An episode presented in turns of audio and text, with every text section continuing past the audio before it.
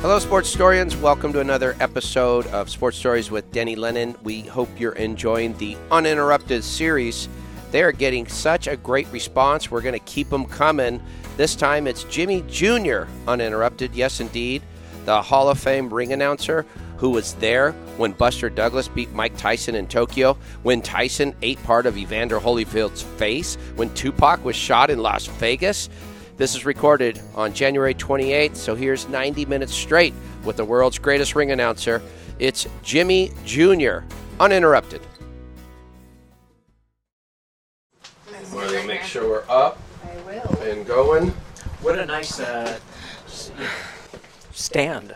You know, um, they're really nice to me. The the Craig Impelman that you saw interviewed, um, he and then um, Lynn Guerin, who does a John R. Wooden course, uh, they got together and they control most of Wooden's archives.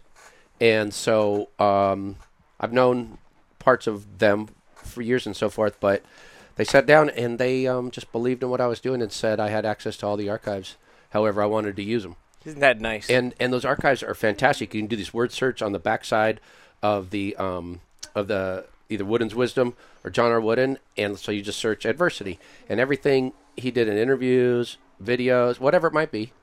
They'll, all, that'll all come up, and so we've been able to incorporate that into, you know, our opens and stuff. And I got to tell you something. so John Wooden invited my dad to a football game, a Rams game. oh wow, Yes, and so my dad invited me to come along, so I went along with him, and it was just unbelievable. And I'm sitting, you know, next to John Wooden in the car, next to him in the game. We're talking about, you know, his early basketball career, just chatting. And sure, I had respect for him, but you know, I didn't have the appropriate respect. well, Yeah. and I'm a you know a young teenager, Yeah. and I'm going to to uh, I think it was Lincoln Junior High at the time, and so I said to my buddy, I know John Wooden, and I know where he lives. and so I brought my, and he said, No, you didn't. I said, Yes, I do. So I brought him over to his apartment, Wait, and you- I knocked on his door, and he answered. And I realized at that point, this was really inappropriate what I was doing. And, Right. and so I kind of said hi, and, you know, did he remember? nice to see you. Did he remember you? Yeah, well, I introduced myself as Jimmy Lennon. And he goes, "Oh, sure, son. Okay." Yeah. Yeah, he was nice, but it was so inappropriate. I expected him to We- invite me in for tea or we, something. we, we I don't know. him like one of our uncles. Like, hey, yeah, like we rolled right up. You know, I um I was doing this uh, promoting a big volleyball tournament in the blacktop of St. Mark's School, Mm. and I wanted him to be our guest of honor. And I don't know how I got a hold of his phone number, but I did. And this is late in his life, and so I called, and I expected somebody to pick up, and then I was going to go through my thing, and he picked up. Hello. I panicked, and, I, and I hung up. oh, you're kidding. I did. I just panicked. Like I never panic at that stuff. I really don't care. uh, But I was so. I said, "Wow." I was, and then I called back. I said, "Coach, I'm sorry. That was me that hung up." And then I explained. He said, "Oh, that's very nice of you, but it's my birthday this weekend, so I'll be I'll be here with my family." Yeah, Uh, he's such a nice guy. Yeah, I think I panicked too, but uh, uh, certainly one the of best. the men that I most respect.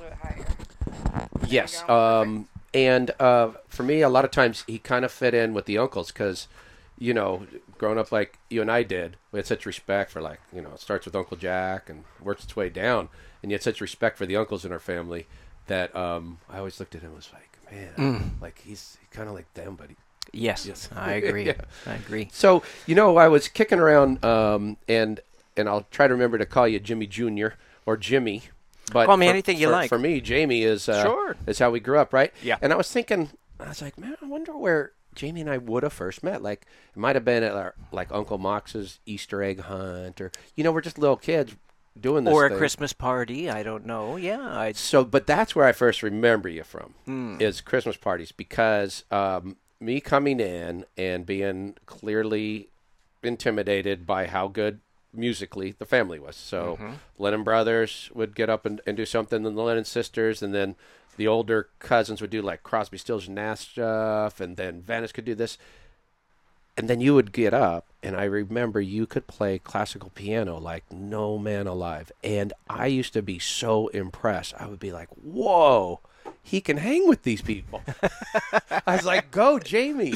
And it, and it gave me a whole like appreciation, you know, for classical music by he- hearing what you did, and wow, how long did you study that for? Not very long. I I, I kind of took it up quickly and faded out. So when it came to our Christmas parties, Uh-huh. I had one or two songs in my repertoire, and that was it. the same thing walked off? every year. Yeah. Oh, But I appreciate you saying that because you know, for for me, those Christmas parties, I was so intimidated by everyone else, and I was just, I mean, enjoying it, loving it, but like. You know, I can't believe the talent that, that I'm seeing. And every year it seemed like someone new who I hardly knew would come up and blow us all away. What, didn't it though? Uh, it was amazing, and you know, no, I, I'm with you. I was, I'm a little bit intimidated by the talent in the family. Very proud of it, but it's like, wow, you know, these guys are good. I don't know if there was two maybe Christmas says that myself, Tommy Blazer, was another cousin, and uh, somebody else had to get up and represent the non musically talented Lennons and sing a Christmas carol, just so that others could go, hmm.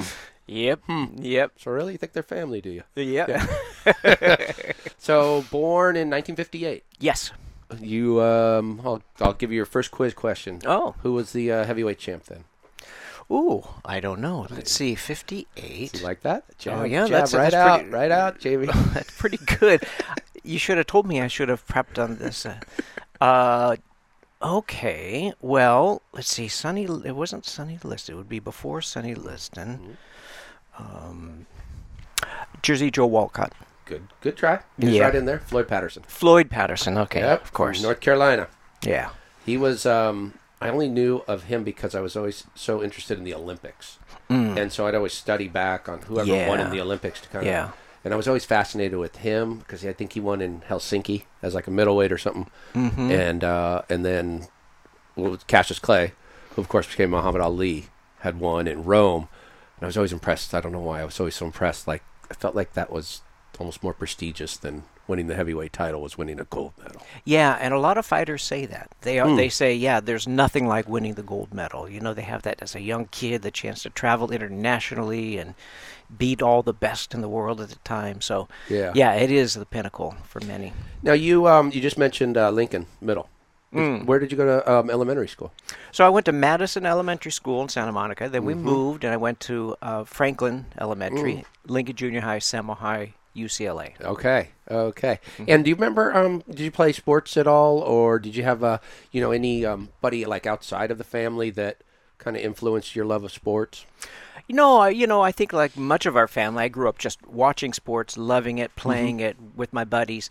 I was pretty small in uh, in junior and senior high school, and I remember playing basketball like one on one with some on the basketball team, and I couldn't make it, but I could beat them, but.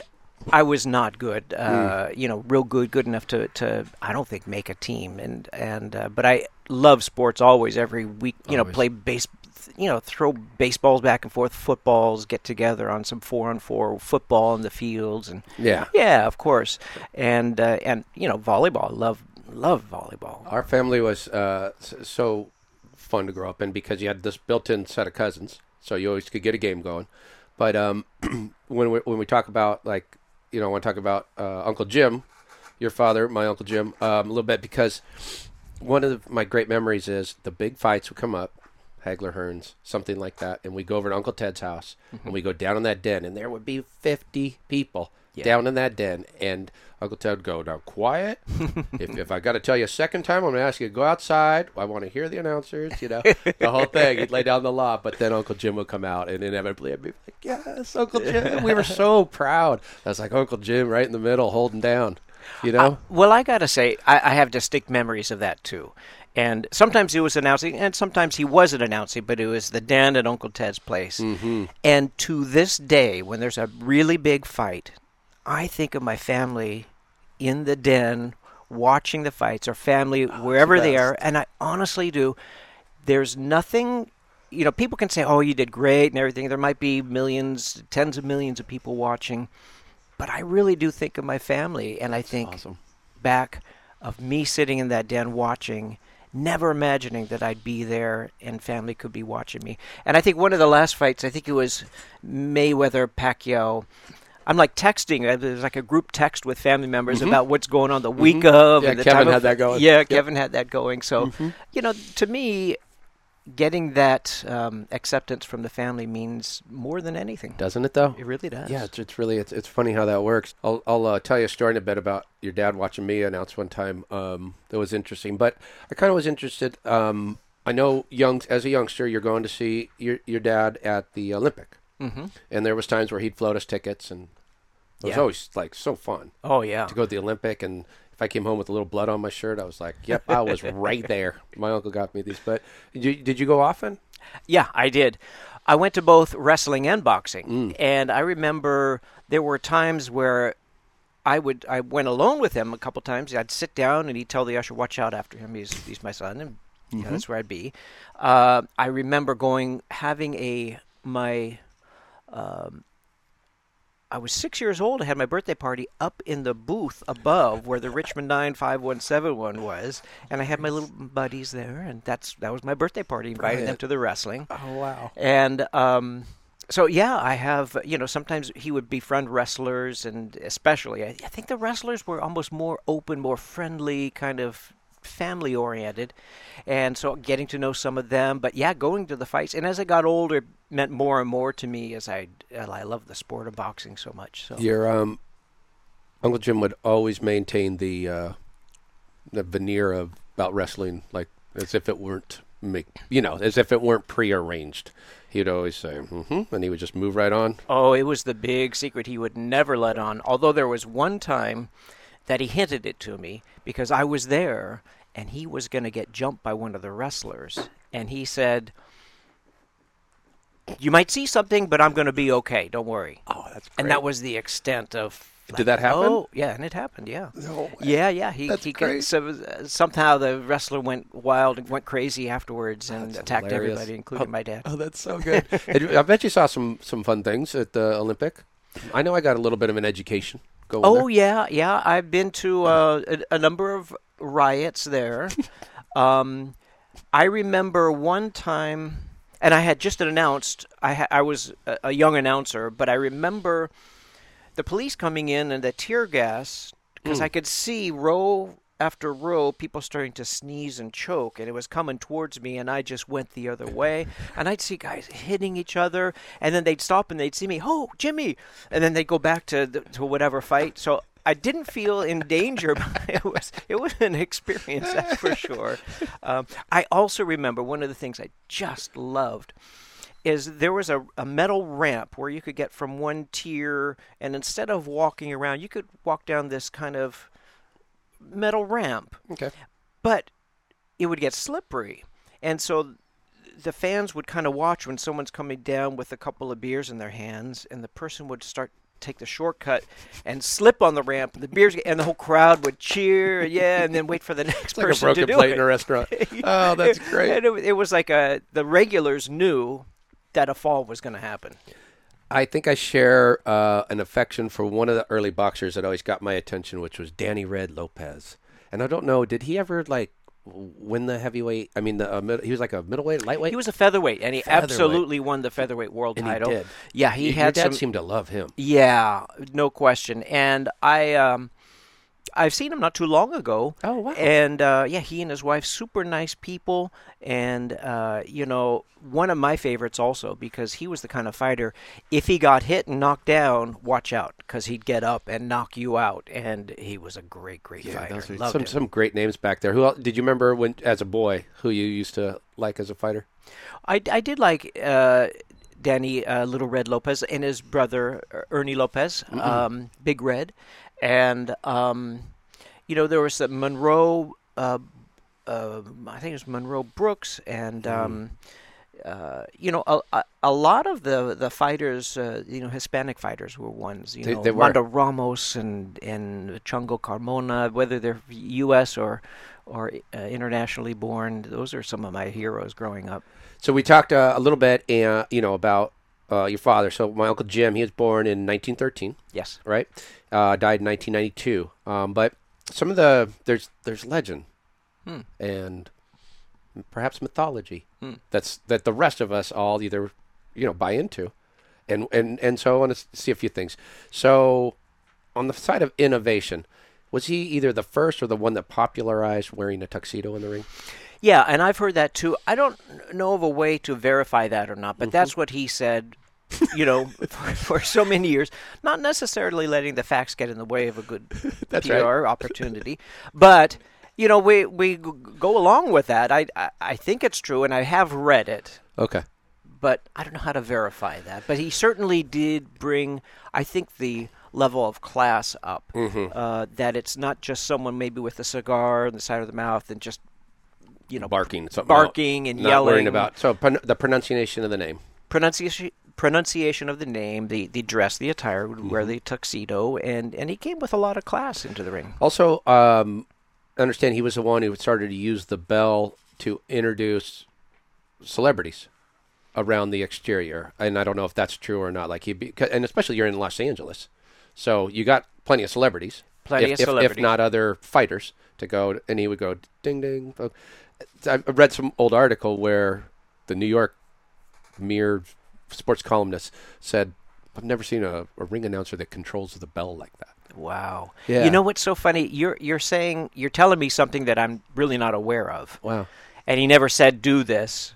Oh. But I tell you, I rely on the bell so much. Almost every fight, I go talk to the timekeeper and I say, you know, look out for me. I'm going to point to you. Keep my, and I rely. It's to me, it's a important part of the fight. The whole atmosphere, the That's cool. sound, and, and the vision. The bell is a big part of it. That's so cool. Now, um, what would you, what would you consider Uncle Jim's like biggest fights? Um, I mean, I remember the Hagler Hearns in those eras, and I'm trying to remember him from any of the big heavyweight fights. But um, what would you what would you tag as like Now, perhaps he, his he didn't do Hagler versus Hearns, but he did a number of Hearns fights and a number of Hagler fights. Got it. So, um, to be honest, there, um, and so those were all you know big fights. In terms of heavyweights, he did Ali a couple of fights Mm. in Ali. They weren't his biggest fights, Mm-hmm. um, and I know he did. Um, I know he did Sonny Liston. He he always had a, a good story about Sonny Liston introducing him. That you know, well known, a very surly, kind of angry man, Mm-hmm. and he um, Rightfully so on some levels. yes, It's a great documentary on him that came out recently. it's very good, very good.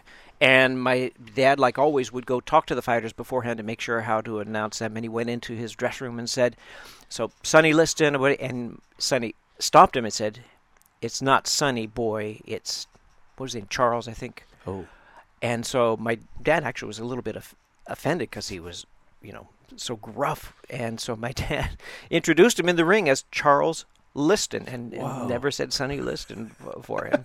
he didn't, he didn't go with Chuck Liston. yeah, no. I wouldn't I wouldn't push his buttons either.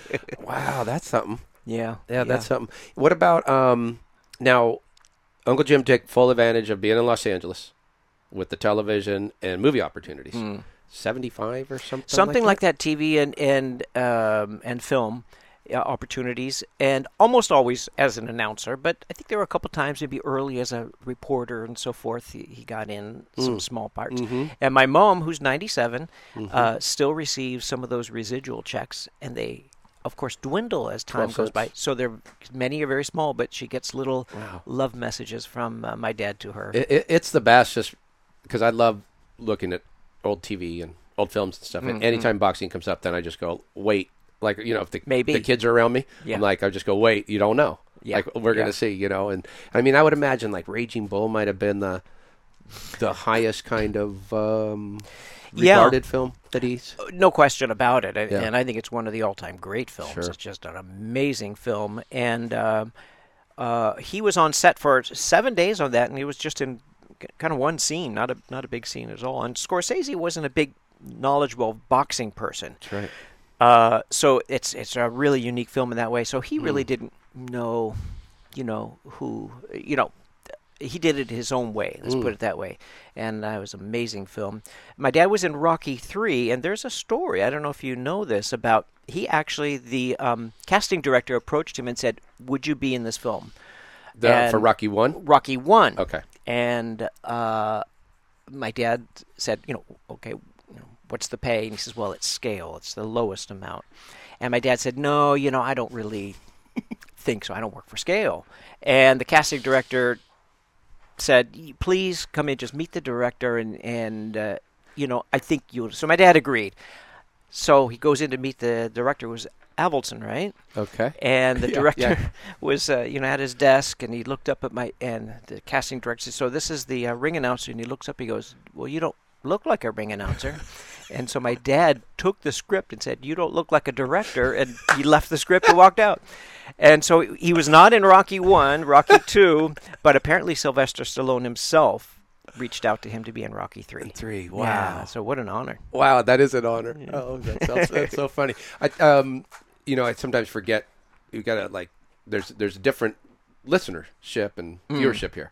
So, backing up, the Lennon family came to you know this area. Our grandfather, who we never knew because he died when our Right. dads were young. Yeah. Um, he came out here to work for, in effect, MGM, but it was the beginnings of that and be a promotional guy. So there's this promotional, right? And then from them came seven boys, girl, 64 first cousins, which you and I are part of that, and then I lose count after that. Yes. Um, but that said, there's this promotional gene that seems to run through the family. And so, whether it's promoting talent like the Lennon sisters, um, who, who, who did fine, or the band Venice, and, and multiple musical acts, or, you know, what's inherent to the fight game, which is that idea of get the hype up.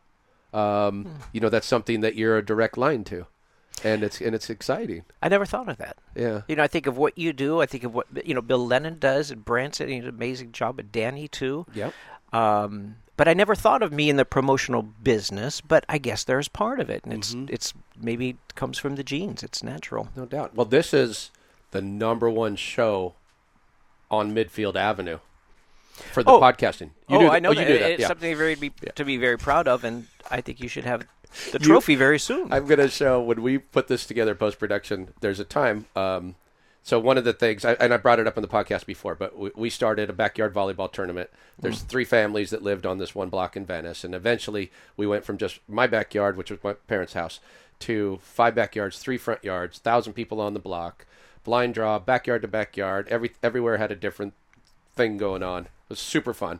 And originally, your dad would come and announce the king and queen, and Yes. then the participants. And the participants would go out into my room, which was separate from the house. It's like a converted garage, and then they'd run out. And and they were I can't tell you how excited they were. They could not believe Jimmy Lennon was going to introduce them, right? And then you followed in line with that, which is great. Um, but one fun, funny story about your dad is he goes, uh, this one time he was in the movie Tough Guys. yes. And um, so he wanted to make sure he got a plug in for Tough Guys.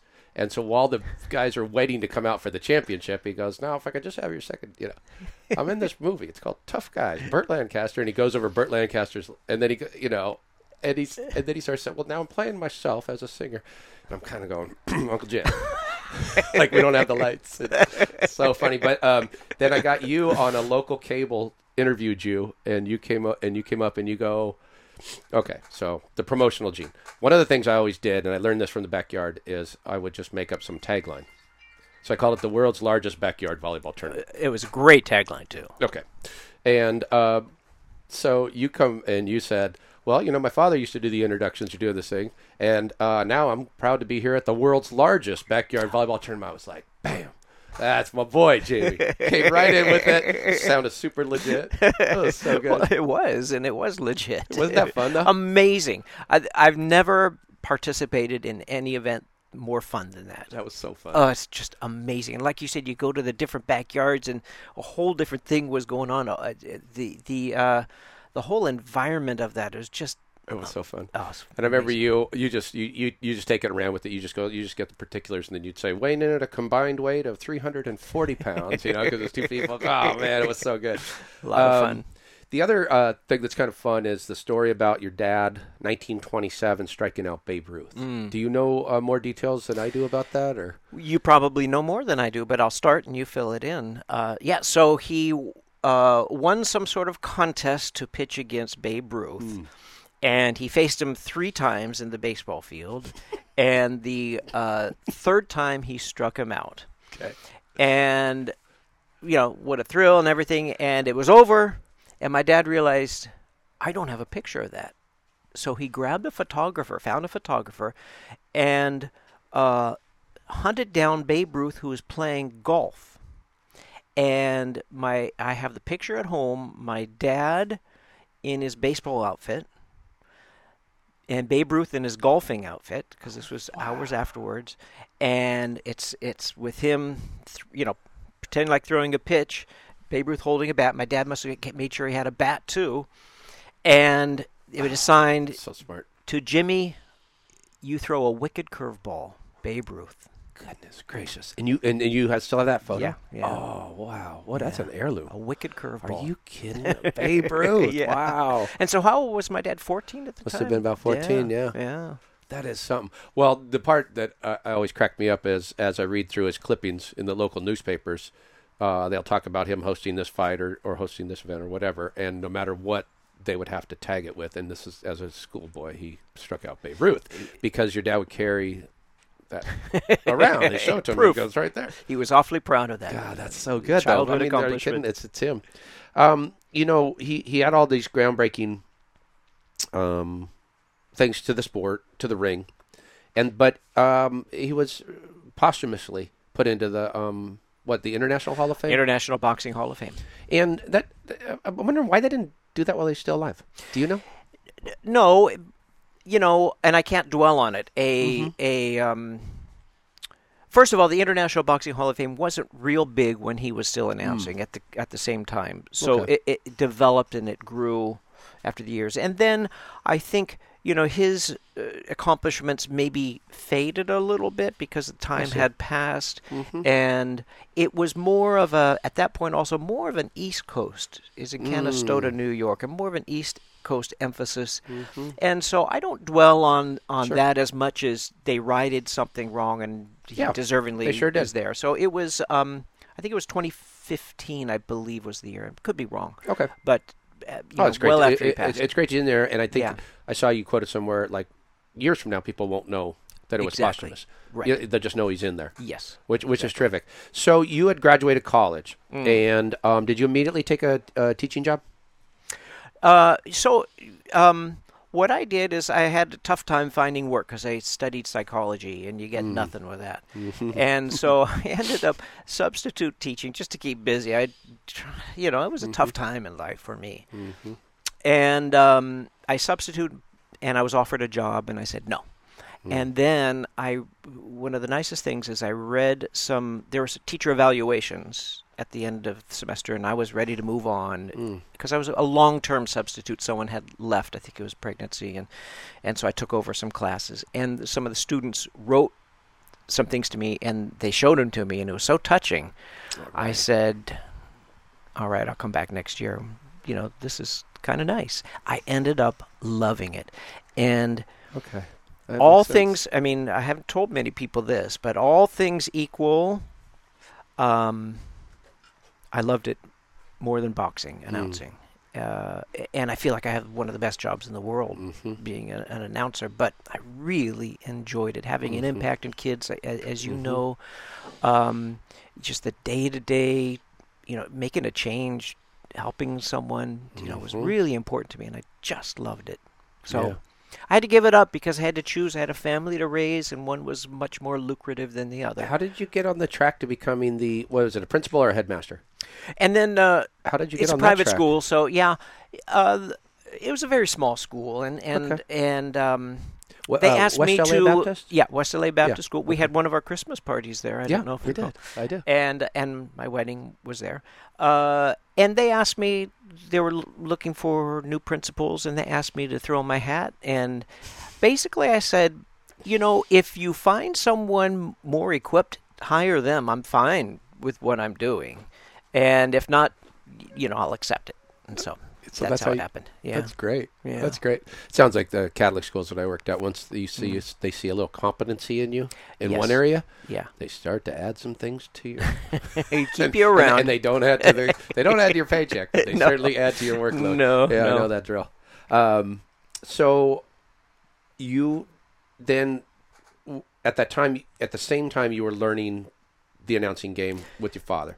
Concurrently, yes. And I think it was also Mid seventies, late seventies. No, this would be No, the 80s, uh, early Okay. 80s. Okay. Um, and I think uh, me, you know, leaving UCLA with not a real strong career direction, you know, I would go with my dad, and he'd pay me some money to interview the fighters. Hmm. So I'd start by going in, talking to the fighters, interviewing them, giving my mm-hmm. notes to my dad, and then eventually I would announce a fight. So it was pretty hmm. much that same time period where I was, uh, you know, starting to teach also, and so it was an opportunity. And I say, hey, I like a little money. This is all right. And then I would announce a few fights and I would get a lot of acceptance. A lot, you know, some might say following in your dad's footsteps would be very difficult, but people like my dad so much that they they were really nice to me, really welcoming, and I I, think that had a big impact also on me. Like the notes from the students who enjoyed me teaching, I think I responded a lot to the to the kind sense. comments. Do you remember your first um,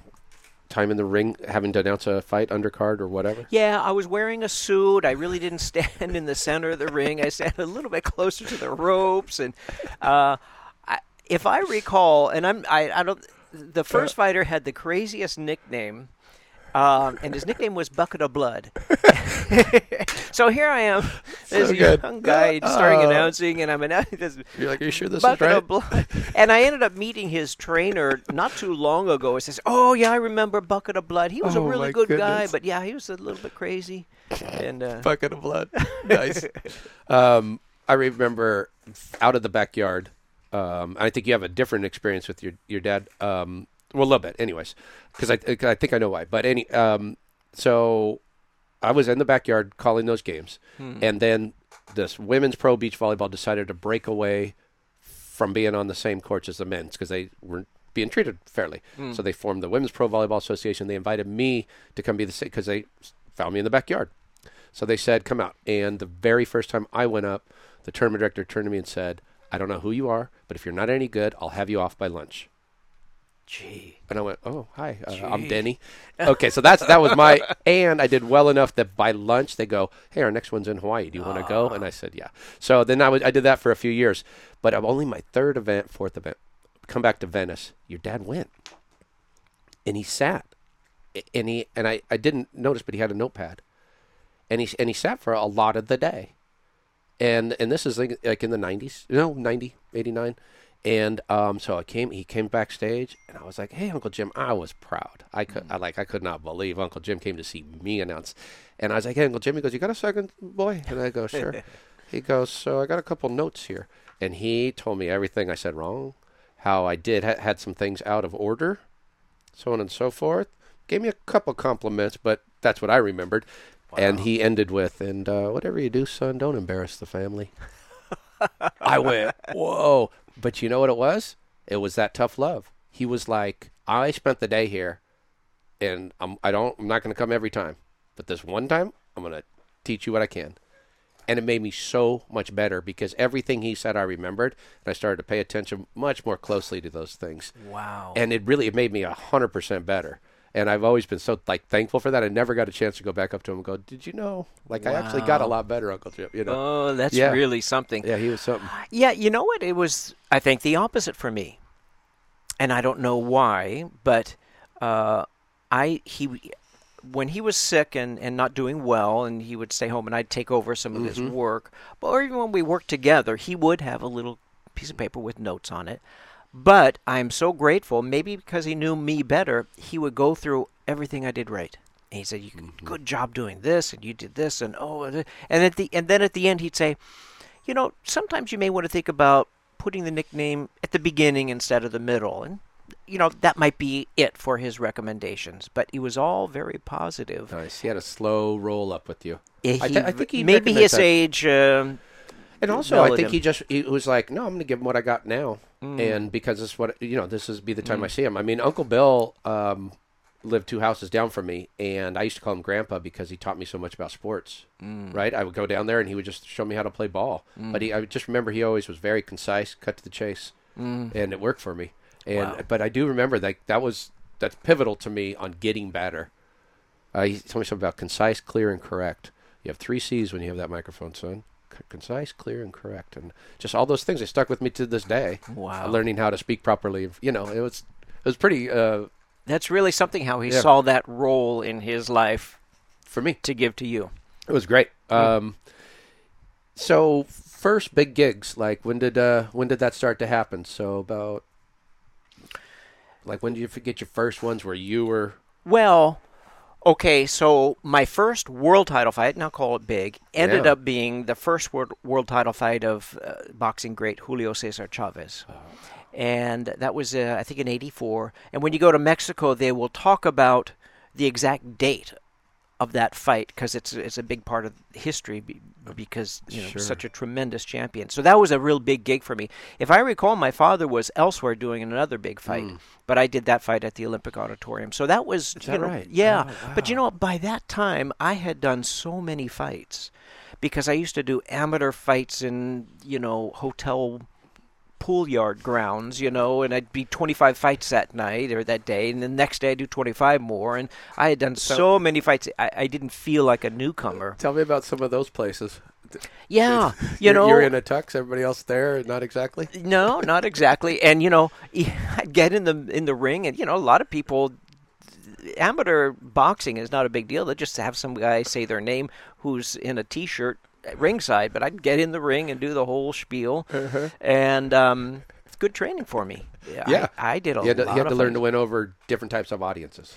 Uh, absolutely, and um, yeah, I, I did. But but I, I came in with a mindset of what I should do, how it should be done, the correct way to do it. The only way I knew was watching my father, so I didn't think anything but dress nicely, get in the ring, present the guys as best as I could, interview them beforehand, make sure I pronounce their name correctly, make sure I know where they're from, you know what they want, what's their real hometown, and That's great. and everything. So You did. You, you had that.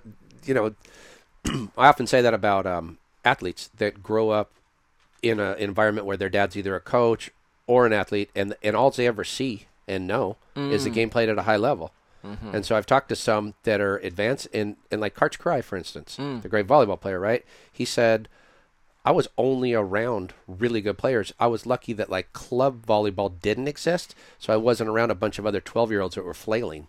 I was only around older guys that could really play the sport. So that's all his visual. That's all that was trained into him. And I mean, you had a similar type of upbringing when it came to announcing. You had the best right in front of you. And people said, "Have you tried to imitate his style or copy him and so forth?" No, not really. It's just it's what I was around, and so that's all I knew. That makes sense. How many? Um, so you, you mentioned about dressing nice. How many uh, tuxes you got? Oh, yeah. Do people ask you this all the time? Sometimes, yeah. I did have um, the worst question I've ever been asked was, "Do you own your own tux?" This, it was No. years ago, but no, I got a sponsorship with Al's Tuxedo Rentals. no, I don't know. You know, the styles change, and I put some away. Sure. I, I don't know. I probably have about uh, eight or so. I don't Okay. know, something like that. Change uh, the tie and the and the shirt. As as now you, I know you've you stayed about the same size. So have you ever come back to ones from way back that are kind of like either throwback or they've come back in style? No, I haven't. I, I, I really haven't. Yeah, I, I haven't. It would be interesting, but at one point I I just lose space and I say, you know, no, You're I got to move it along. You're out. And, uh, What? Tell me a little bit about the whole uh, routine for you know a, a big fight, and then then I want to ask you some about your other big fights. Um, so there's the weigh-in. Is that is that the first time you're kind of in effect on the clock, or is there preparation before the weigh-in about how that's going to go and how, how like integral are you to the whole process? yeah, and, and it all depends on the size of the fight. If we're talking about a big pay per Mm-hmm. per view fight like a Mayweather Pacquiao or, or something like that, I, you know, I'll show up uh, even for production meetings beforehand. We'll talk about, you know, get things coordinated.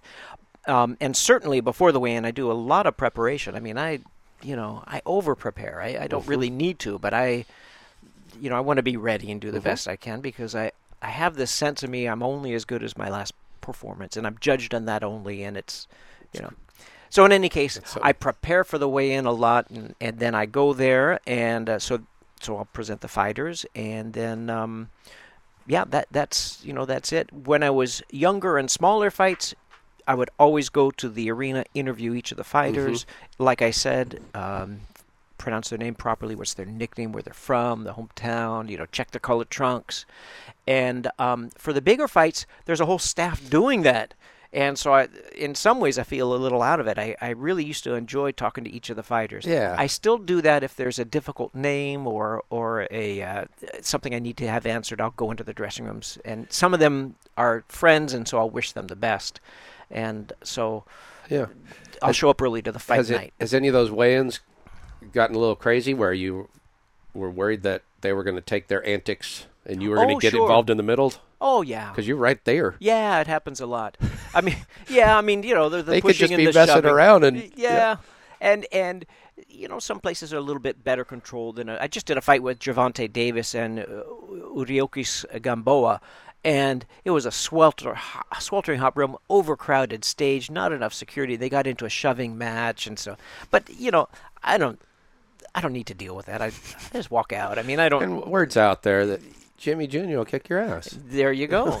They You know. it. They know. And I, and in terms of weigh-ins, uh, Macho uh, Macho Camacho Mm-hmm. used to love to just take everything off on the big stage and step on the scale. I mean, I mean, you know, now you know they'll weigh in their trunks, and if you need to, if you're a quarter pound off, you know, they'll bring out the, the towel and take off the underwear, and he would just, you know, oh, yeah, let's so funny. he was he was just crazy. So pl- plenty of those antics as well. Okay, so um, before I ask you about some of your big fights, Mm. you've picked up some TV and film. Mm. So you've done Hot Shots Yeah. um, and I Spy. Yes. um, where you are on, on set for much more than your shot, or do you have to be there like all day, the whole week? Oh yeah, it's it's it's quite quite long, you know, to be Mm-hmm. there ready. Hot shots. I even remember going in reading for the script. They had a big a room with a large U-shaped table, and everyone took the script and read their parts. And and and uh, you know, it was so funny to see. uh, You know, the director said, "Okay, everyone, just say your name, what role you're playing, and I don't know where you went to high school." And, uh, and so everyone would go around the room, and uh, you know, Charlie Sheen is saying, "Well, I'm playing this, and uh, I went to high school at Samo. Samo. I didn't graduate, but you know, and."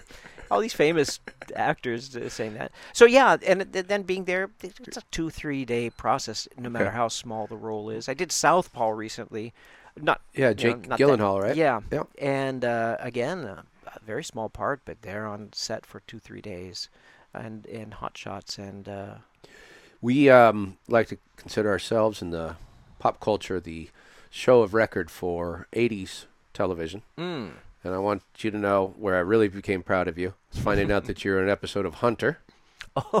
Look out, Fred Dryer yeah, holding down as as Rick Hunter. I kind of forgot about that. Sammy Davis Jr. with an eye patch. He yes, played yes. a very convincing cornerman. yeah, yeah. Okay. now I and the other one is Highway to Heaven, yeah, Fighting for Your Life. That might was that your first one? Looked like it was early. it was your- early, but not my first. My very first was, I think, the Ray Boom Boom Mancini story, uh, made for TV and made for NBC. Yeah, highway. Uh, you know, I really kind of forgot about those. but you did not mention Married with Children, or are you getting to that later? Well, later? that's the '90s. That's the Yeah, next there you go. generation down was watching that. Not that I did, did. Was that one a little bit longer? Like did Well, they give you a, yeah. a little more sticked? Yeah, and I wasn't a, a ring announcer. I, I Oh, uh, I was a ringside commentator for wrestling, okay.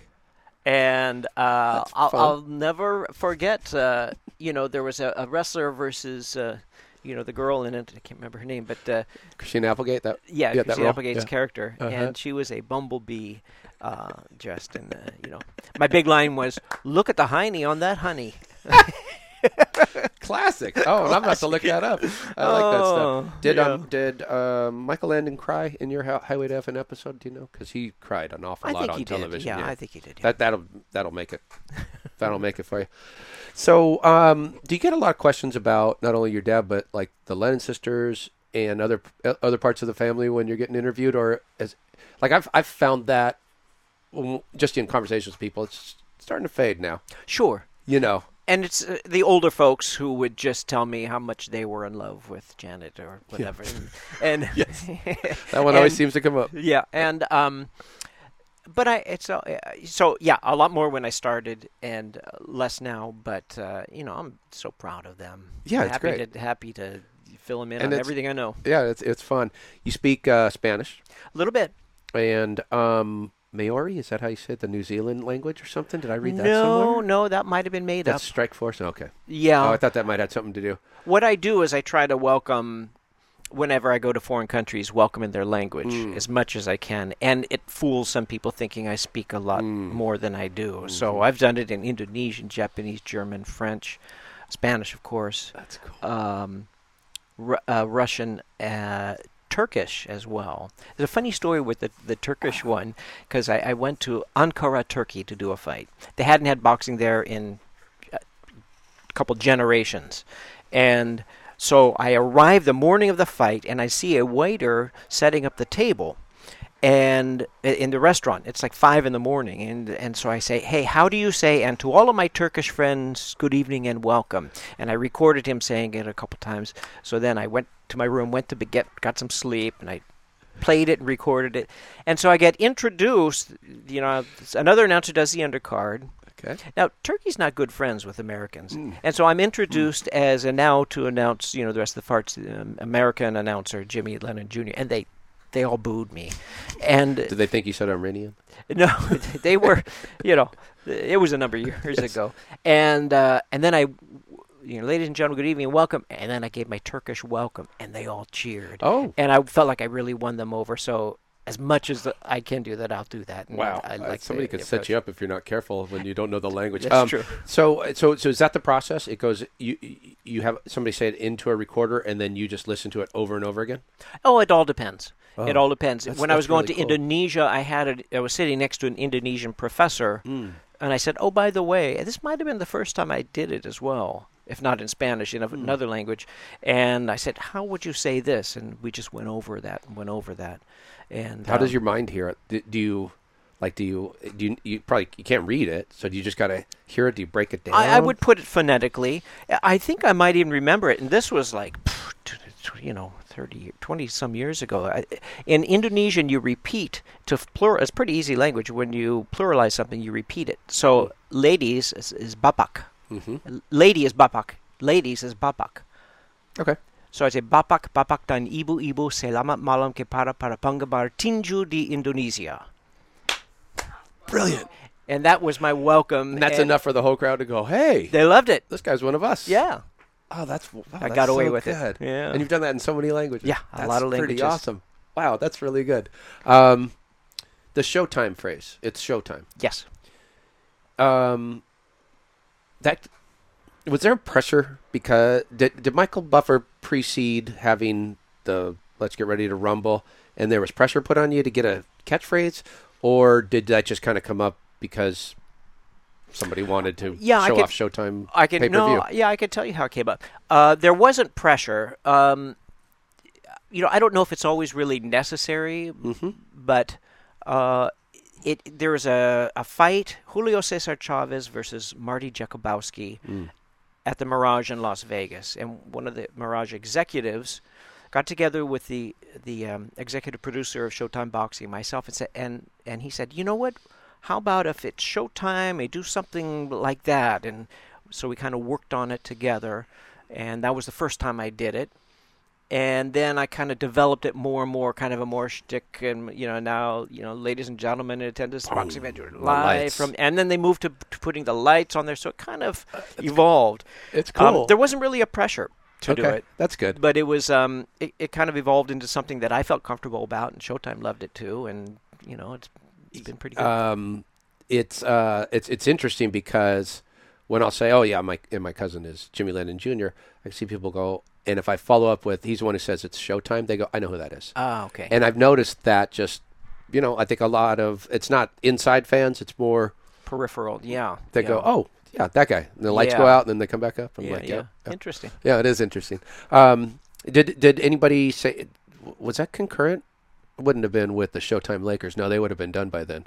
Probably by the time. yes, they would have been done by then. Yeah. So I was wondering if somebody else then starts launching a quick lawsuit, like, "Hey, what are you doing here?"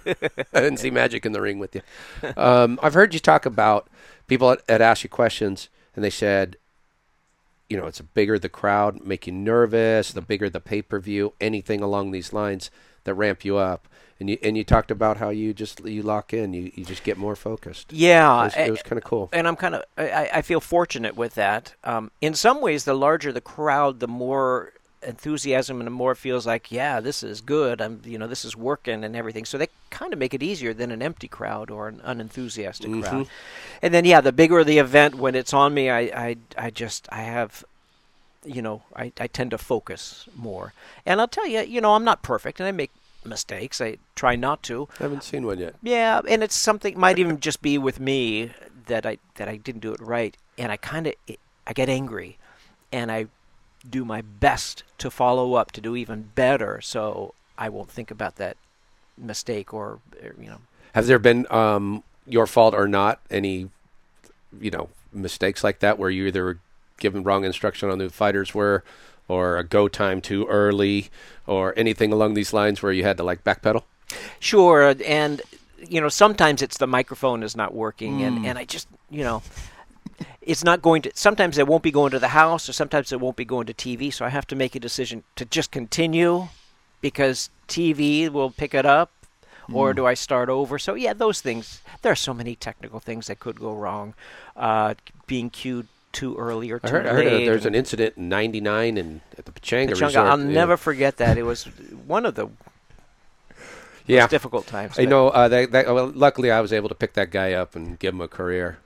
That guy Jake Downey, I brought him back. I brought him back, so it's okay. It's really well deserved because it was it was a tough situation that night with blood Yeah. all over his shirt, and it was uh, you know he deserves some latitude. Did I um, read it right? A thousand title fights about Oh yeah, I think it's about right. I, you know I can't really count that. thirty Um, years been going. Yeah, yeah, more than thirty years because it was in the early wow, '80s that I started.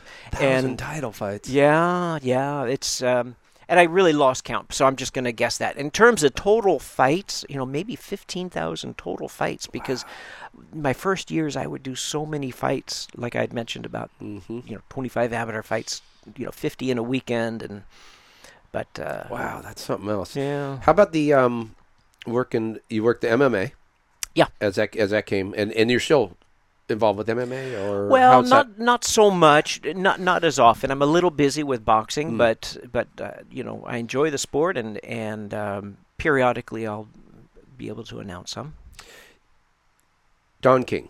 Yeah. How did that um how how did that come to be? How did you get? It was that through the his promotion agency was with HBO, or how did how did you come to work for him? Sure. Well, one of my early times is uh, at the Olympic Auditorium. He would bring in a great fighter, and um, and he would fight one of our local guys, and so I'd end up being hired for that. So I there was see. a connection with that, and then I started to do more Showtime fights.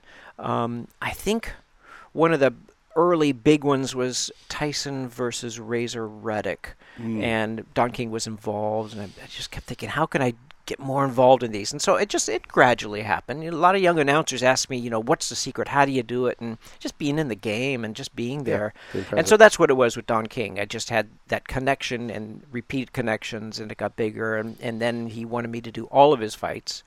And I was so lucky because Showtime wanted me to do all of their fights at the same time. So if Don King didn't hire me, Showtime said, "Yeah, we'll, you know, we'll we'll, we'll take care of you." And so it just developed like that. Traveling with uh, Don King, there's got to be some crazy stories out there.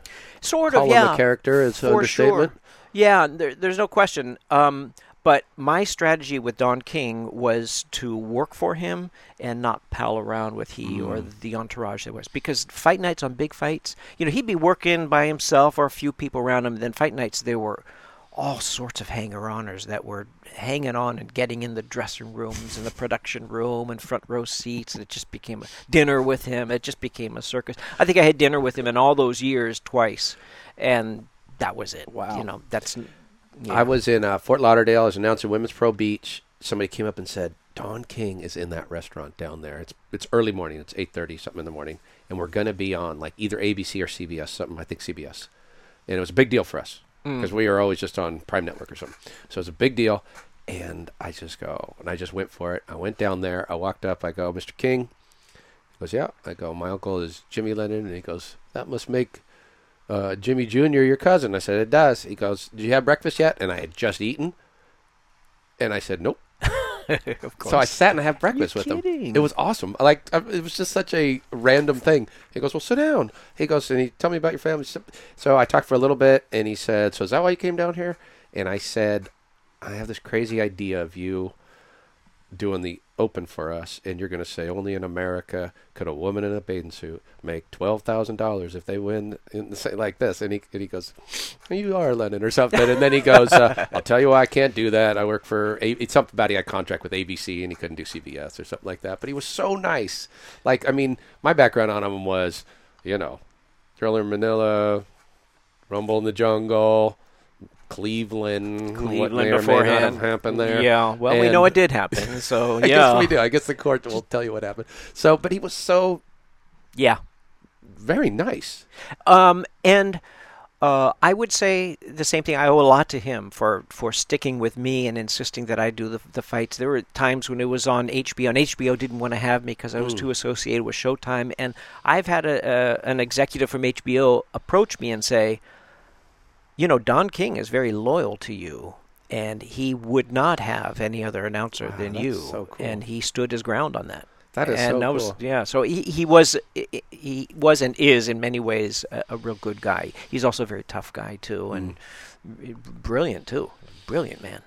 One things I also read thirty, um, at least thirty-five countries you've done fights in. Yeah, Something I think that? that's something. What kind of travel trips would uh, travel tips you got? Any any anything unique you do to travel like that, or you Yeah, just well, well, do you know how to shut it down, or you sleep? How do you? Well- wow, it's a lot. it depends on where I'm going. If I'm going to Europe, what I do is I will take a na- late night flight from LA and I'll sleep on the plane. Mm. I'll get there and I'll stay on LA time. So it makes it quite a dull and boring trip, but it the jet lag is minimized. So I'll Mm. go to sleep in London or Germany, you know, six in the morning, wake up two or three in the afternoon, put on my tuxedo, do the fights, stay up all night, take the first flight in the morning back, Okay, sleep on the plane. So I, try to do that. In Asia, I have to adjust a bit. okay. Uh, I always go travel on. I mean, carry on. You never check my bags. Really, no matter even what. No, no, I don't trust it. don't trust it. No, no, no, you, no. you don't wear the tux on the plane. I don't wear the tux, but I do wear a sports coat on the plane that I might do the the weigh-in in. The weigh-in. So I can it'll they'll hang that up for me, and so I can. St- so I yeah, I minimize all my packing. Okay. And yeah. All right. Um, okay, I'm gonna ask you about a couple of, of the big fights. Mm. 1990, Tyson Douglas, Mm. Tokyo Dome. Yeah. Wow. You know, I, I have a distinct memory that we we've been talking about my dad. Is I remember going to the front door and say he opened the door and he was not feeling well, kind of in pajamas, and you know during his uh, illness era. And I told him, I said, I'm doing Tyson Douglas, and he really had tears in his eyes. He was so Oh. happy. That was my What a- biggest. What a, great memory. yeah, my biggest mega fight, uh, my first mega fight, I should say. What a great memory. So yeah, I went there. It was a tremendous trip. And, and, and for those that don't know, like it was, there's a good documentary, 42 to one. That Mhm. that was sort of the odds on this. That, Yes. That were set. So- considered the biggest upset possibly in sports sports history, not just in boxing. And So- so, Mike Tyson is there, and I had um, uh, known him. I did the TV show Webster, and he was on that too. Was that the 80s You are. 90s? I am so impressed by your outreach into the. and so um, uh, I I got to know him there. and He was just brand new champion, and He's a uh, real student of the sport, so he probably knew Oh, who your dad was, right? Oh, no question. I, I can tell you another great story about Please. that. Uh, uh, um, but in any case, for this particular fight, um, so I went there. It's a big deal. I've never, you know, it was an eye opener for me going to Japan with so many journalists and media and, and the Mm. money that was spent and everything. And um, I remember not seeing Mike very often. And he was in his room. He didn't come out much. I remember at the way at the uh, press conference, he came out and tons of photos. And sitting next to me was Buster Douglas, who had Whoa. not yet come up, and no one was paying any attention to him Really? at all. And and you Well, know, Iron Mike was such a huge thing, oh, but so nobody's even paying attention to Buster. nah, because it was he was not ex- he's expected to be another loss, but. Ha- uh, hadn't his mom just died or something like Buster that? Buster Douglas's mom had just died, and Oh, so he had some extra motivation. And Mike w- was in his room most of the time, and clearly not mentally or physically prepared for this fight as well. Training, training Yeah. wise. Yeah, Is that right? yeah, just you know, it wasn't right. And you noticed that, but Yeah, I did notice that. but did it make you think that the fight No. would have any different outcome? No, I remember the press talking. Many of the, the boxing press there in, in the shuttles going to the arena and so forth, like, you know, why did I come and should I have come? I, maybe I should have passed on this and this is going to be a terrible. They're real down. Boxing press is typically kind of downers anyway. They're Yeah. kind of negatives, but they were really down on this fight and just couldn't believe what happened. And you know, when Mike knocked uh, Buster down in the beginning Right. of the fight, You thought we thought, okay, you know, finally it's here. And then Buster got up. There was the long count issue, and yeah. you know what? So so there may be 40, 45,000 people in in the the baseball arena, and so quiet. The Japanese fans are so quiet, Mm. and but you you could hear so clearly Don King's, and you sit next to Donald Trump, because the next fight was going to be against Holyfield. And that would be in Donald Trump's property, and so they were made. So Donald Trump, Don In, King, in New you- Jersey property? Yeah, in Atlantic The- City. the, um, Yeah, Ala- uh, whatever that. Yeah, I'm not sure. the big casino he had. Okay. Yeah, and so here they are talk, you know, and you could hear Don's voice f- over everyone complaining about the the long count, and you know, and then the the end came, the big surprise, couldn't believe it, bedlam, and then we go back to the hotel. Then suddenly there's news, like there's a press conference, press conference. because of the long count. And Octavio Meyran, who was the referee, you know, is com- admitting that he ruined it and so forth. Well, you know, what a shame. He got so Did- much did, did- pressure. Would Don have there was there pressure from the say- WBC, from Don King, from anyone. Did you perceive a long count?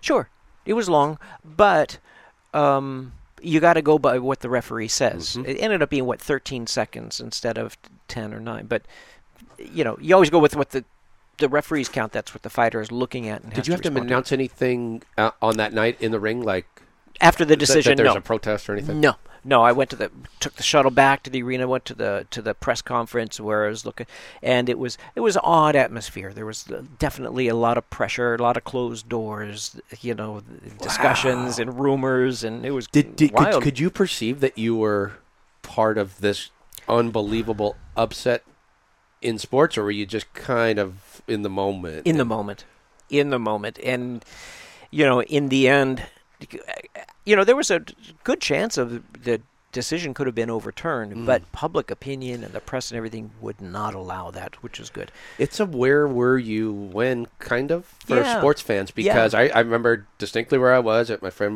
Mike Asher's apartment and Hmm. and it was watching Tyson grovel on the ground for his Mouthpiece, his mouthpiece yeah. That just is burned into my mind. It was Yeah. like, whoa, the king is dead. Yeah, yeah, amazing. That was something else. It was it was a big big and event. and then and then on the post side, it started to sink in. Like, Right. wait a second, I was there for this. yeah, yeah, ended up being big. That's so cool. Okay, the other one is um, Julio Cesar Chavez, Greg Haugen. Yeah. is it Haugen? Haugen. Haugen. um, Mexico City. Mexico City, hundred thirty-five thousand people in attendance. that's just nuts. it's So I've been to a Kentucky Derby, and I think there was 150,000 people there. And I was on down in the infield, and you just look around and, and everything, and it and it's intimidating. It's Yeah. like wow, It's a sea of people. 135,000, and you're it in was the middle of the ring. amazing. It was amazing. So Estadio Azteca, a very large uh, soccer stadium, Hmm. and uh, in order to get in, um, there was a m- there was a moat around between the stands and the field. There's a okay. A moat, and in the moat there are guards with guns Oh, and German shepherds. Jesus. So no, you know, because to have whatever hundred thousand people storm the, the ring or so forth, they couldn't that wasn't going to happen. have that. No, no, no. I know we did a rehearsal with Showtime. They had me in the ring announcing the fighters at a rehearsal, and there were like 15, 20,000 people at the rehearsal at 12:30 in the afternoon because it, was like a festival for everyone to show up. And uh, yeah, it was just amazing, a wonderful, great night. Um, you know, I, I tell the story that before the main event, I'm in the ring with Don King, and they had a laser show and a music show, you know, for the moment. Mhm. and Everything. It was really well done. It was kind of moving. It was, you know, Mm. high quality. And you look around, and they're like fires way up there where people were cooking their food. You, you just would see I saw this, and we're waiting in this music. And Don King, honestly, you know, man who's seen everything, kind of got misty eyed, and kind of crying. And I always tell the story that later I realized he was counting the proceeds with the number He's of counting the people counting the gate. but it was really a great, great event. oh man, Yeah. that's unbelievable. Um, did you? Did I did I either hear hear you say or something? Um, Julio Cesar Chavez's nickname you just came up with and didn't even run it by him, and you No. just called him El Gran El, Champion. El Gran Campeón Mexicano. Yes. y- you didn't want to run that by him first, or No. you you made a purposeful plan to just call him that? yeah. Really? Yeah. That's awesome. Yeah, and I'm going to give credit to my father, who, I, you know, I honestly don't remember it. I, I think it was his idea. Hmm. I would give, I would happily give credit to him because at the early stage of us uh, announcing together and Chavez working, my dad Yeah. did some of his fights and I did some. I see. Yeah. I- if- I think it's hard um, for just American boxing fans to understand just how important Julio Cesar Chavez was as a citizen Oh of yeah. Mexico. I mean, massive.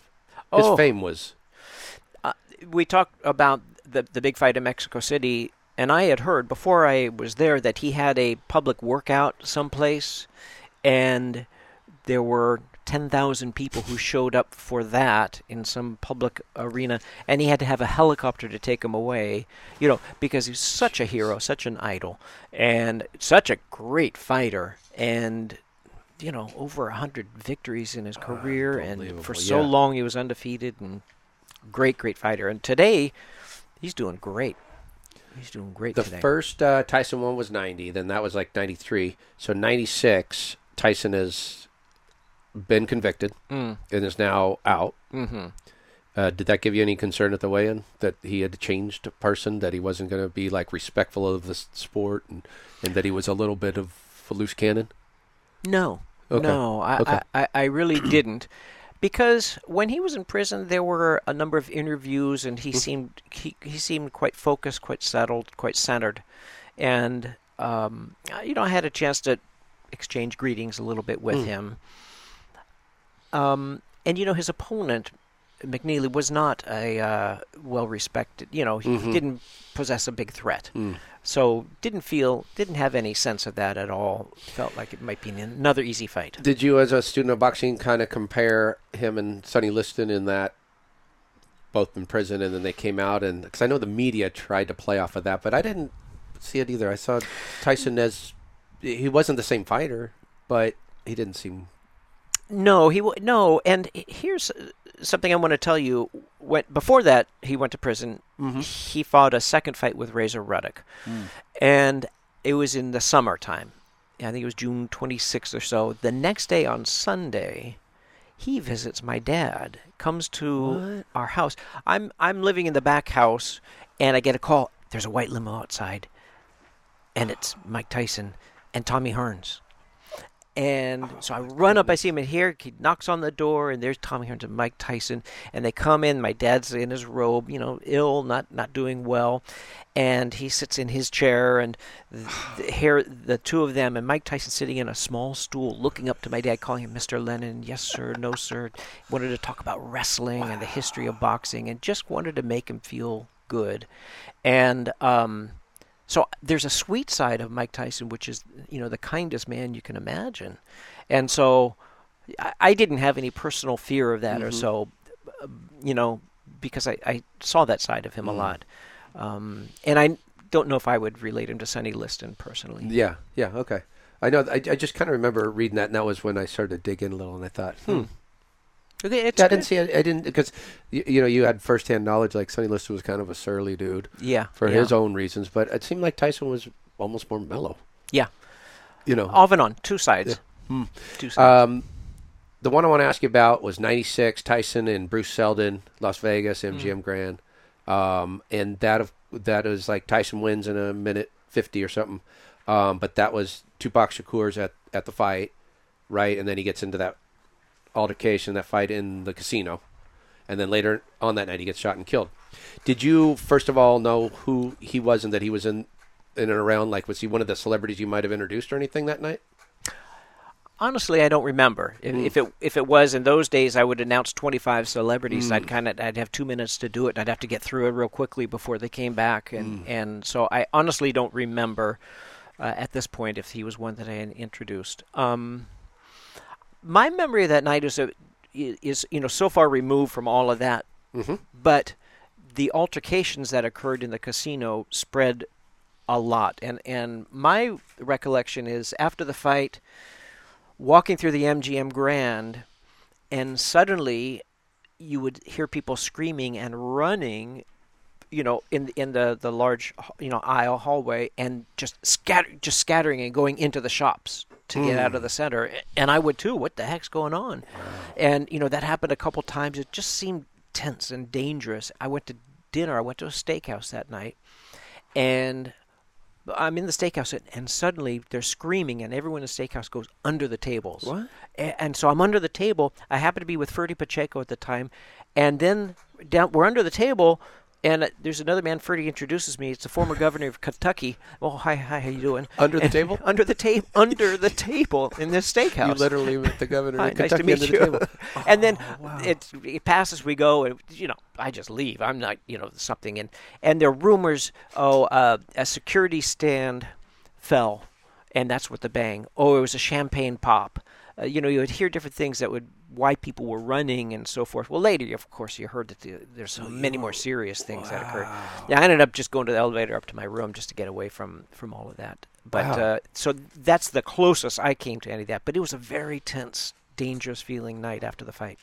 It's interesting that um, both of those, the Douglas fight, and then obviously Tupac, like those have entered into the Mm. cultural zeitgeist or whatever. Yeah, yeah. And you were there at both of those because when I recently listened to a podcast about Biggie and Tupac's, and, and they just drew the whole line between it, they dropped in your audio introducing Mike Tyson. Yeah, It was, uh, yeah, was kind of, you know, and I was like, whoa.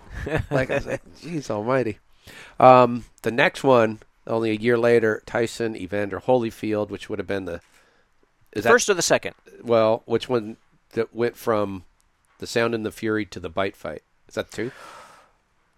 Um, I can't remember the exact names, but of course the bite fight would have been their their rematch. Their rematch. Um, the first one, I remember distinctly people from Showtime being very concerned about the health of Evander Holyfield. He had a heart condition previously. He looked very mediocre against fighting Bobby Czyz, and they just felt they were so down on this fight. They thought, "Oh, this is just going to be terrible," and it ended up being such a great fight, and Evander It was a great fight. you know, beating him, Mhm. out bullying him. Uh, and then the rematch, the uh, the bite fight. Um, you know what? I- I'll- crazy. I- yeah. uh, There's, you've never seen anything like that? no, no, never. Not even in the lower level clubs, No, amateur no. stuff? To bite so hard that that to, bite a piece of his ear off and to do it twice, and there was a bit of a mystery because we're sitting at ringside. At this time, they don't have the screens above for people to see replays and so forth. So we're sitting there, and I see um, Holyfield leap up into the air, and it's like.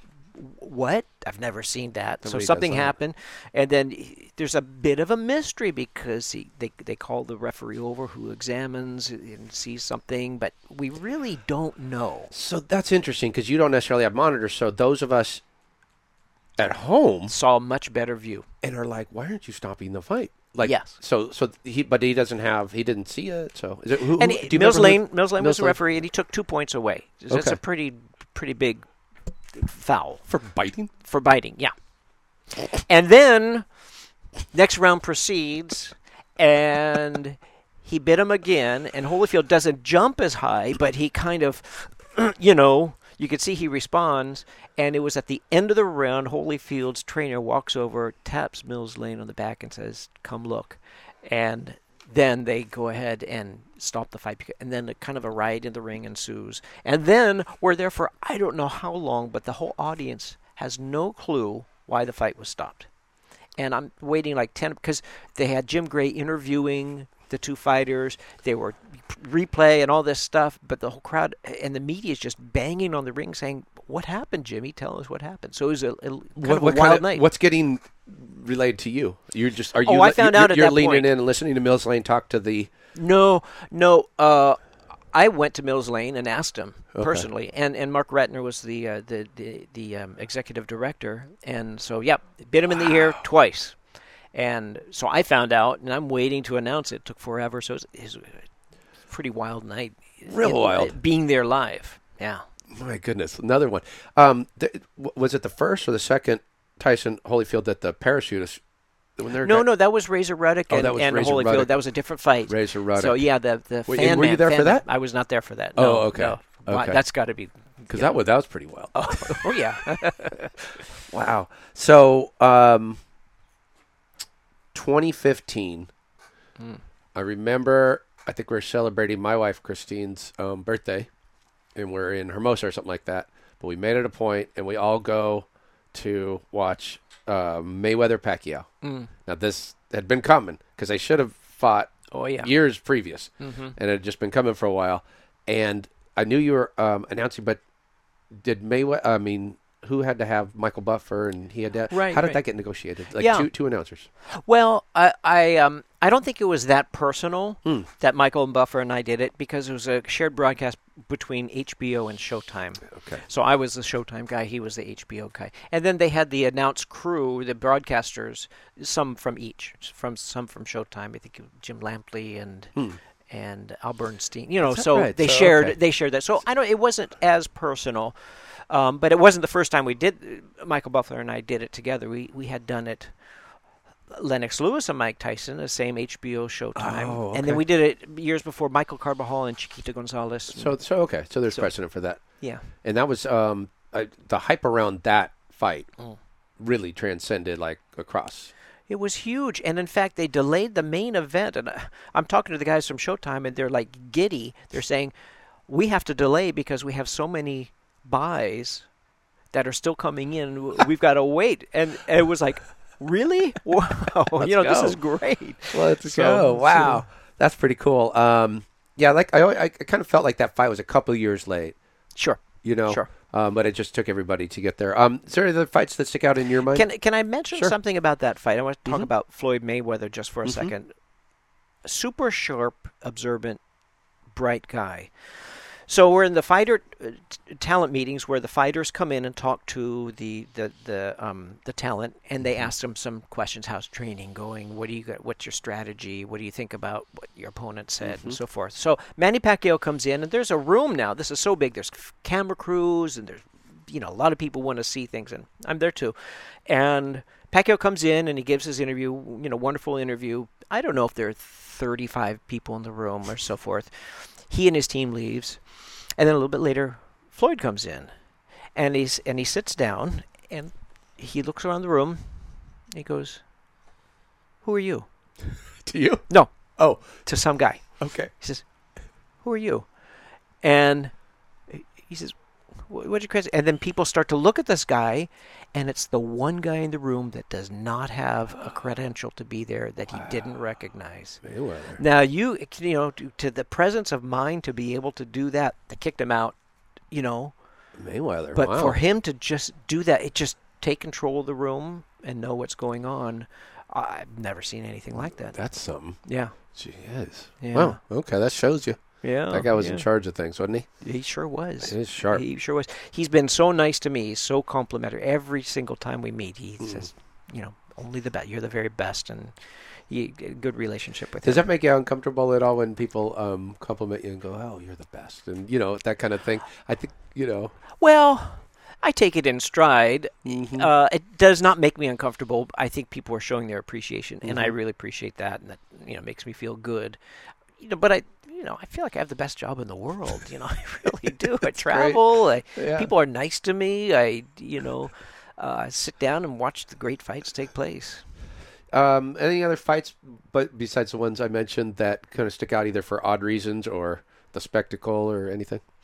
Uh, I think we mentioned, you know, many of them, but you know, anything can happen in this this sport. Anything and everything Yes. does happen. That's why we all. That's why we all jump right back in it. we like. it. Um, the heavyweight division now. So um, it seems to me, I, I, not following. I mean, I remember being a kid and certainly knowing who held the belt and everything. Mm. And then when the belt started to divide, it got a little tricky. Um, but now there's like Tyson Fury seems to have something going for him. Wilder. Mhm. Um, Anthony Joshua is, Anthony also Joshua. champion. Um, I think the heavyweight division is doing very well right now. I Mhm. think it's a little bit tainted by some of the history of the different champions and champions Mm-hmm. that weren't so strong and the different belts and so forth. It's kind of coming together, which is nice. I guess the one controversy would be Tyson Fury. He's he's considered the lineal heavyweight champion or the ring champion, and that has Mm. to do with the pres the, the people going back to John L. Sullivan, and who beat him and beat him. So he's the man who beat the man who beat the man going back. Is that Shannon Briggs? Was he a lineal Yeah, champion? yeah, as he well? was. 'Cause I recently met him. Oh, okay. He came by here. He's a friend of my sister-in-law's, Super nice guy. and he was such he's such a character. Yeah, yeah, Let's he go- really the is. whole "Let's Go Let's champ." go, champ. Oh, yeah, yeah, love it. yeah. Love it. But it, it goes back to that, and there have been a couple of breaks where you have to. Choo- you know, the, someone didn't defend their title, I see. and so you have So to decide who's the champ. best Mm. out there, and it goes back to one of the Klitschko's, and then Tyson Fury beat Klitschko, um, and that's how how he holds that. De, uh, Deontay Wilder's a terrific puncher, maybe the hardest puncher in the history of the sport. Mm. Uh, wow, that's saying something. I mean, of his, you know, he's knocked out every opponent except for Tyson Fury. Knocked him out 41, 42 knockouts. I can't even remember, and one punch power like you can't believe. So heavyweight Anthony Joshua's Yeah. super guy. Are- Great time Are right they now. in a? I thought I heard somebody say something about um, they're not worried about having an undefeated record as much as uh, being able to make it. You know, so that it's, it's Unified. It's like unified. It's what people.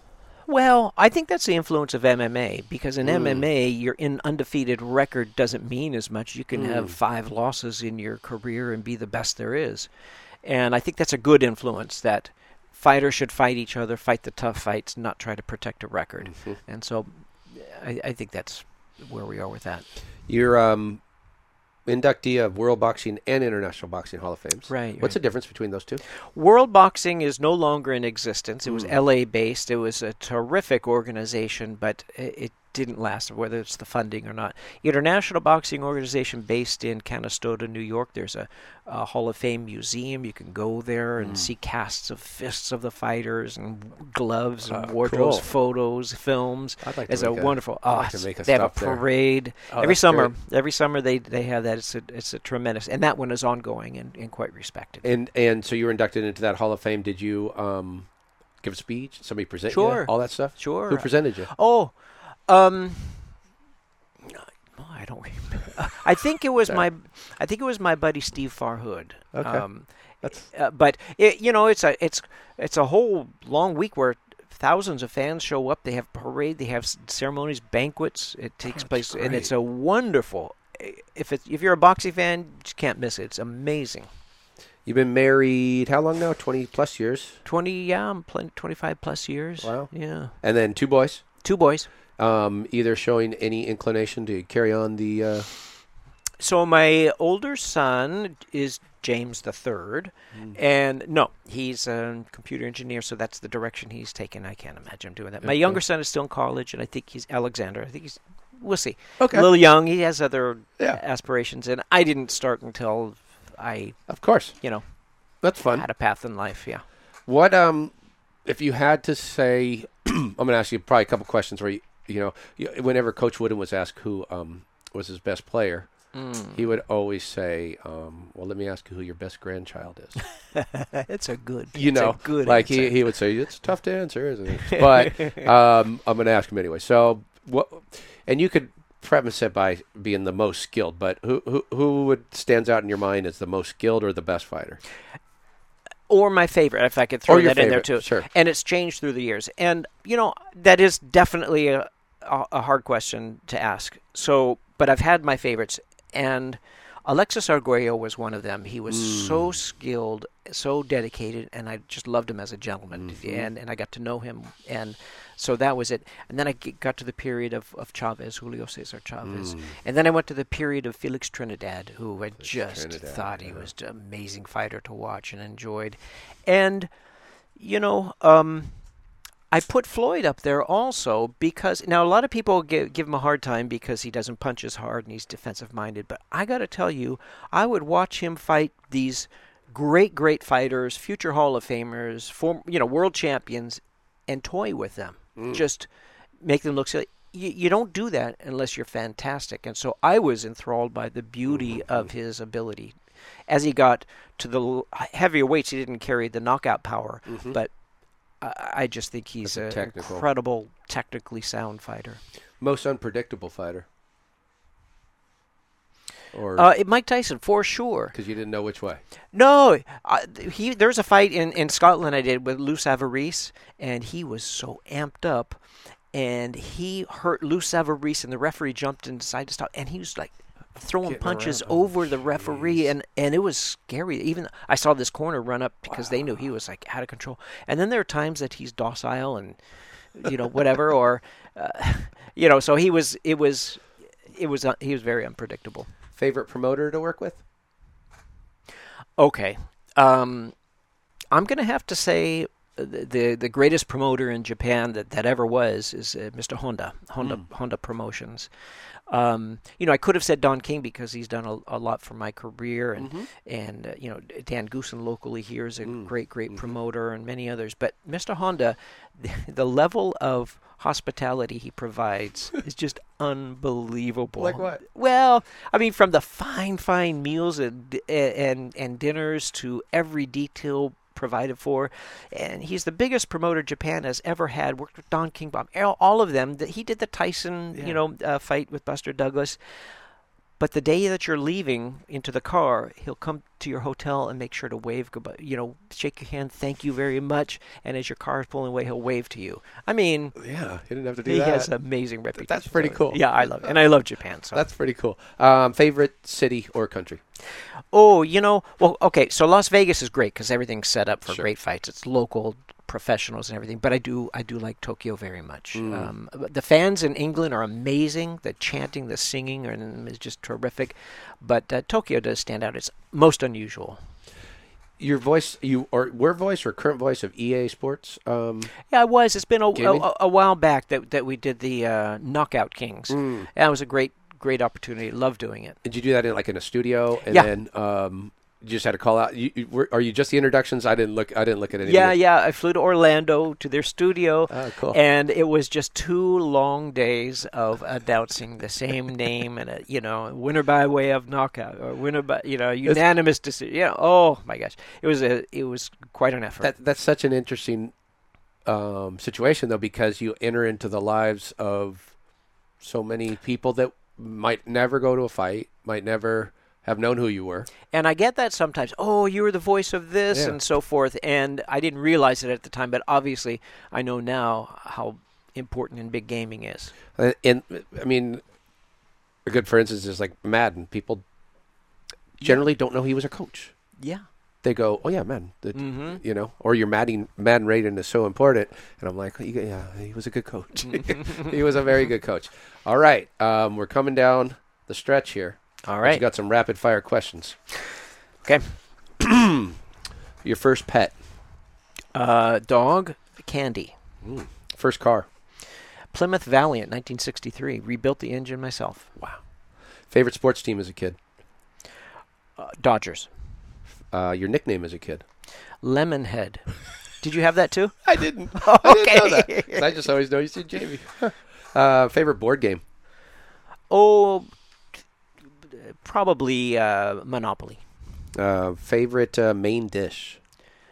Right now, Mhm. maybe sushi. Okay. Uh, favorite dessert. Uh, toffee pudding. Oh, wow, that's a first on that one. That's good. Uh, favorite movie.